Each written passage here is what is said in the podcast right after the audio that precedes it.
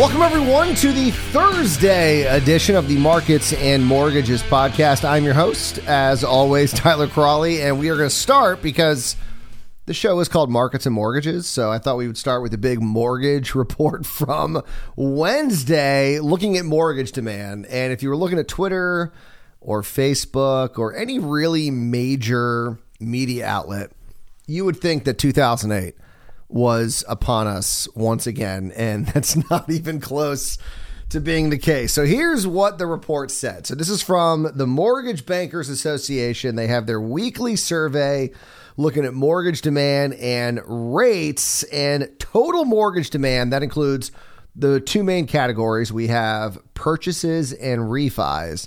That was down 6.5%, which is not uncommon. We've been seeing these big drops for the last couple of months as rates have risen, especially among the refis. And I continue to be impressed with the resilience of the purchase aspect of mortgage demand. So it was down 6.5%. Refis were down 6% week over week, and they are now, and they're pretty much holding steady at about 75% year over year. So pretty much every week we get like a drop of around anywhere from like 4 to 8%. But the year over year is pretty much right around 75. Some weeks, maybe a little bit over, a little bit under, but it's right around 75%. So the real component of this index is purchases.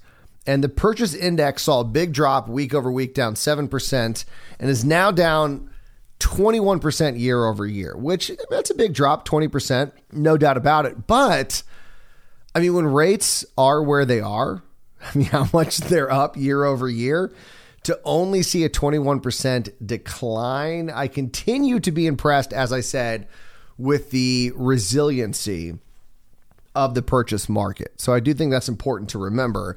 And looking overall, this is what's kind of funny about the situation is that refis have just collapsed.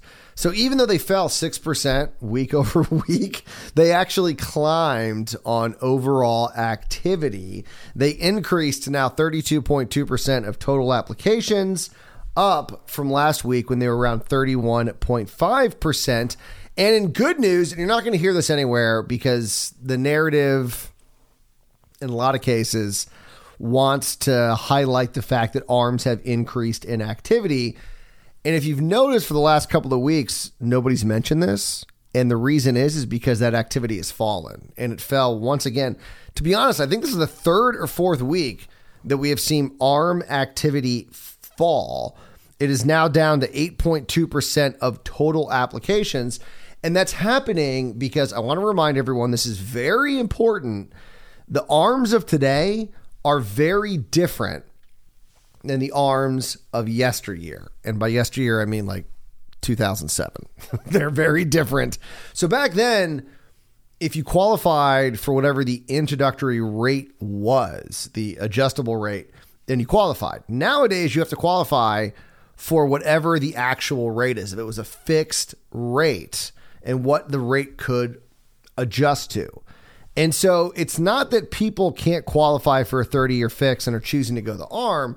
They're going the ARM route because they want to save money, which who doesn't want to save money? And so as rates increase, ARM activity is going to decrease because fewer people are going to qualify for them. And so it's funny that, like I said, a couple weeks ago, if not a month ago, everyone was freaking out because ARM activity was jumping up, but it's slowly decreased because either one, people aren't qualifying, or they're just, it's not that big of an advantage. Whatever reason, we're nowhere near the activity that we saw. I think in 2005, 6, 7, somewhere along those lines, like 30% of mortgages were ARMs. And now we're at 8.2%. So 2007, this is not. And there's a lot more to this. So after 3 weeks of declines with regards to mortgage rates move back up. Once again, this is according to the Mortgage Bankers Association. These aren't the rates that you may or may not see depending on who your lender is. The 30-year fix jumped 7 basis points to 5.4%, which is 225 basis points higher than the same time one year ago. So a big jump, no doubt about that. Maybe not week over week, but year over year, that number is still, it's big. It is up there. The 15-year was up 3 basis points to 4.62%. And the 5-1 arm was up 5 basis points to 4.51%. Now, Joe Kahn, he is an economist over at the Mortgage Bankers Association. He said in a statement that demand fell to the lowest level that we have seen in over 2 decades. And this was the headline that I saw pretty much across the board. Social media, any major media outlet, that's what I saw. He said weakness in both purchase and refinance applications pushed the market index down to its lowest level in 22 years. The 30-year fixed increased to 5.4% after 3 consecutive declines. And while rates were still lower than they were just a month ago, they remain high enough to still suppress refinance activity. Only government refinances saw a slight increase last week. The purchase market has suffered from persistently low housing inventory and the jump in mortgage rates over the past month, or months, I should say. These worsening affordability challenges have been particularly hard on prospective first-time buyers. So as I mentioned, Twitter, Facebook, Instagram, YouTube, whatever it was, people were freaking out. 22-year low. Oh my gosh, here it is. Here's the bubble bursting. It is finally upon us. The one thing I thought was really funny, I saw a couple people who I follow on Twitter who I respect. I think they're smart, very smart people. And they were saying, well, for all the people that are bullish on the housing market, here you go. And who is bullish on the housing market? What? I mean, has the Fed not made it clear that they're trying to cool the housing market? I think they've been pretty clear with this. I mean, they're trying to cool the overall economy. Housing is a big part of the economy. They're raising rates. They're reducing their balance sheet. I mean, what did you think was going to happen? I mean, we're looking at higher mortgage rates.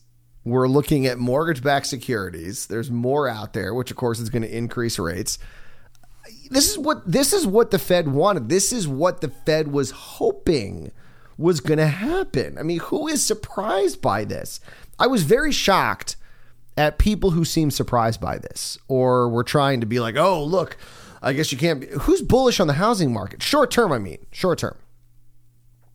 Long term, this is great for housing because while we weren't in a bubble yet, and we're going to talk about that in a second. Yeah, if things continue to remain as heated as they were, a bubble could form. There's no doubt about that. And the Fed did not want that to happen. And so they have been putting forward measures that are going to cool the housing market. And so this is 100% what the Fed wanted to happen. And it's very funny because,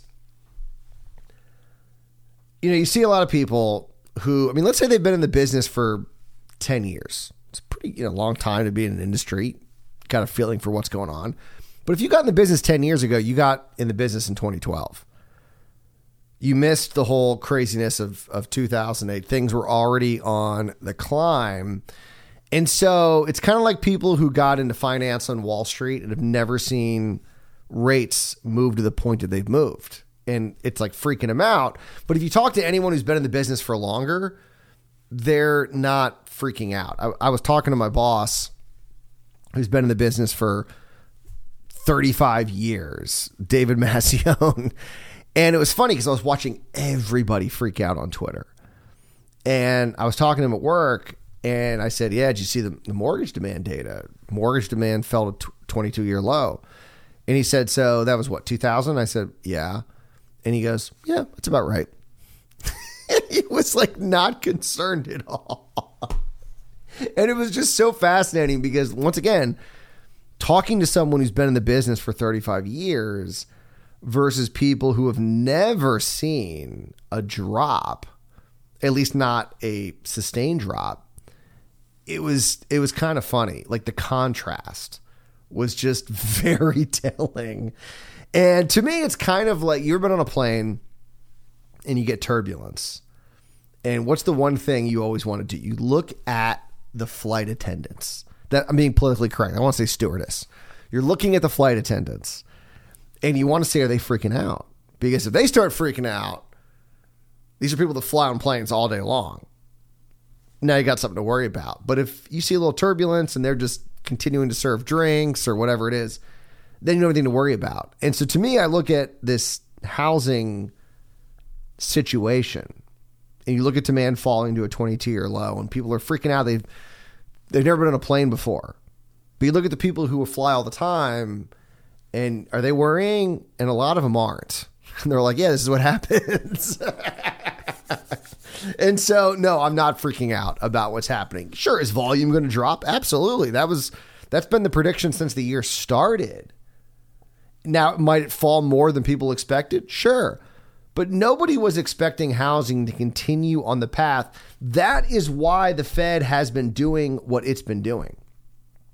They want to cool the housing sector. And so the fact that demand is dropping, you want demand to drop, inventory to increase. And the hope is that we're going to reach not a downturn, but like a normal housing market. That's kind of what we're shooting for. I saw a funny tweet from Conor Sen, who I'm a big fan of over at Bloomberg.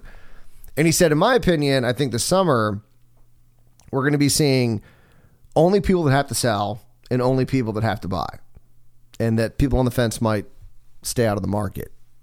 And I saw that and I said, you mean like a normal housing market? I mean, that's the way normal people react in a housing situation. You know, you don't have to sell unless you have to, and you're not going to buy unless you have to. And I mean, sure, like if rates are good, and that's what we saw during the pandemic, rates fell and people said, oh my gosh, I'm going to go buy a house. I'm going to go buy a second home.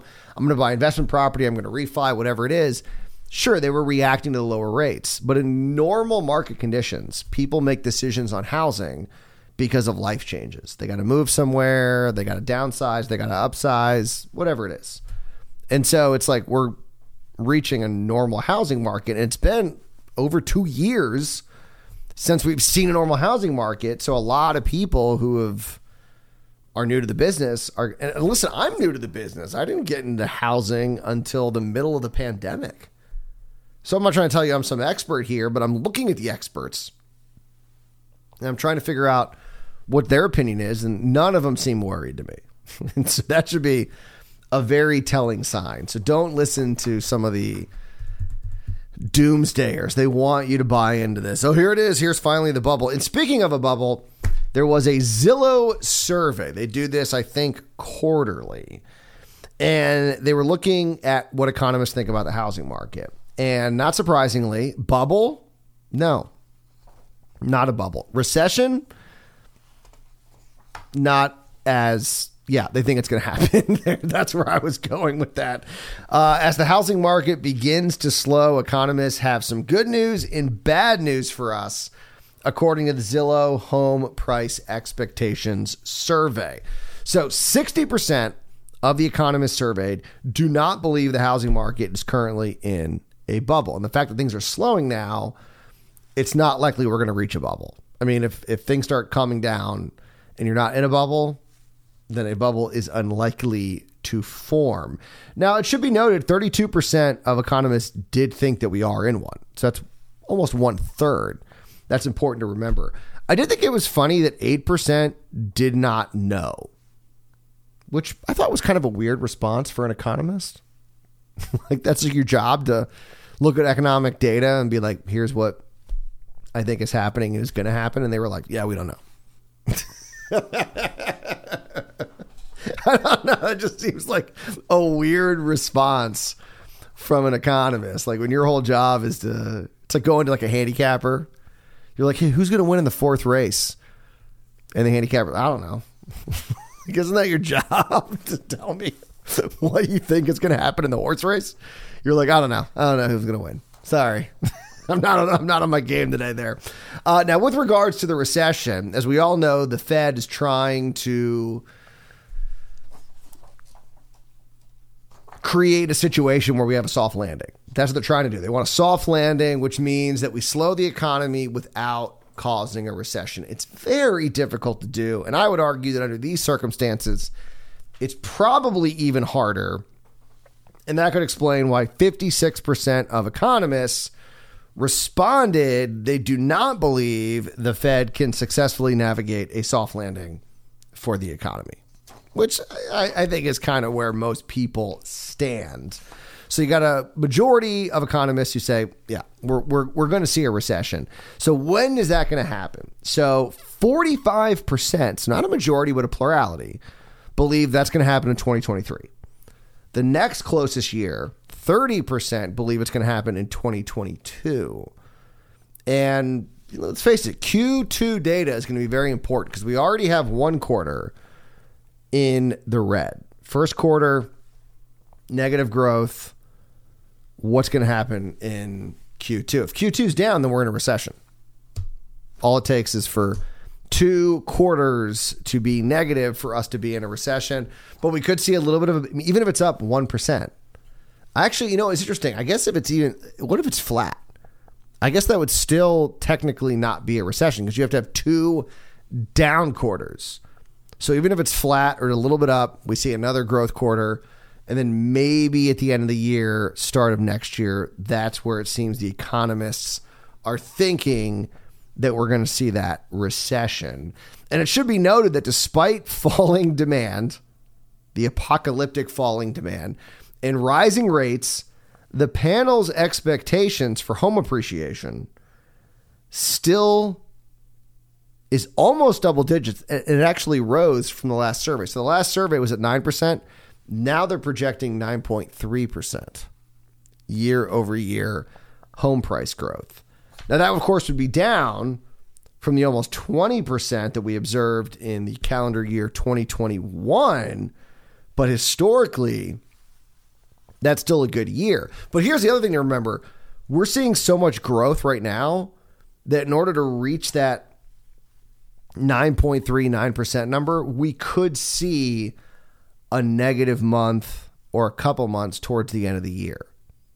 Because right now, I mean, we're seeing what, 2-3% month over month growth, which if you annualize that, you extrapolate that, that's like 30 some percent. So if you're seeing that as we start the year, in order to get to that 9%, you're going to have to see some maybe negative months. And of course, the headlines are going to be, oh my gosh, the first negative month since 2008. Here it is. The bubble is upon us. But remember, these economists are saying, yeah, there's no bubble. And if you're not in a bubble, by the time things start to slow, it's unlikely that one is going to form. That's just looking at housing data. Everything can change. If some black swan event happens, it could then impact housing. But as it looks right now, we're looking at a recession, end of 2022, early 2023. And the housing market does not appear to be in a bubble. Now, we don't have time to get to it because I want to keep today's show within about 20 minutes. There was a great piece by Rudy Boschwitz, who used to be a senator from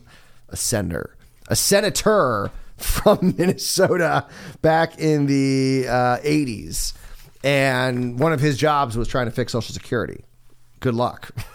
And he's got a new op-ed in the Wall Street Journal putting forth proposals to make sure Social Security doesn't go bankrupt by the time people like myself, millennials, and younger generations try and take advantage of it, that it actually still exists. Because while we've been running a surplus ever since the program's inception, we are now tapping that surplus. And the projections are, I think, 2034. So just 12 years away, this program could be gone. The entire surplus drained. It took, 80 years to build it, and it will be drained in 10 years. And so his proposals are a way to keep the entitlement functioning. And his hope is if we can fix Social Security, we can fix some of these other programs, Medicare, Medicaid, other entitlement programs that are just wreaking havoc on our national budget. All right, we got to go. You guys enjoy your Thursday. We'll see you back here Friday morning for another edition of Markets and Mortgages. And remember, as always, do not wait to buy real estate. You buy real estate and wait.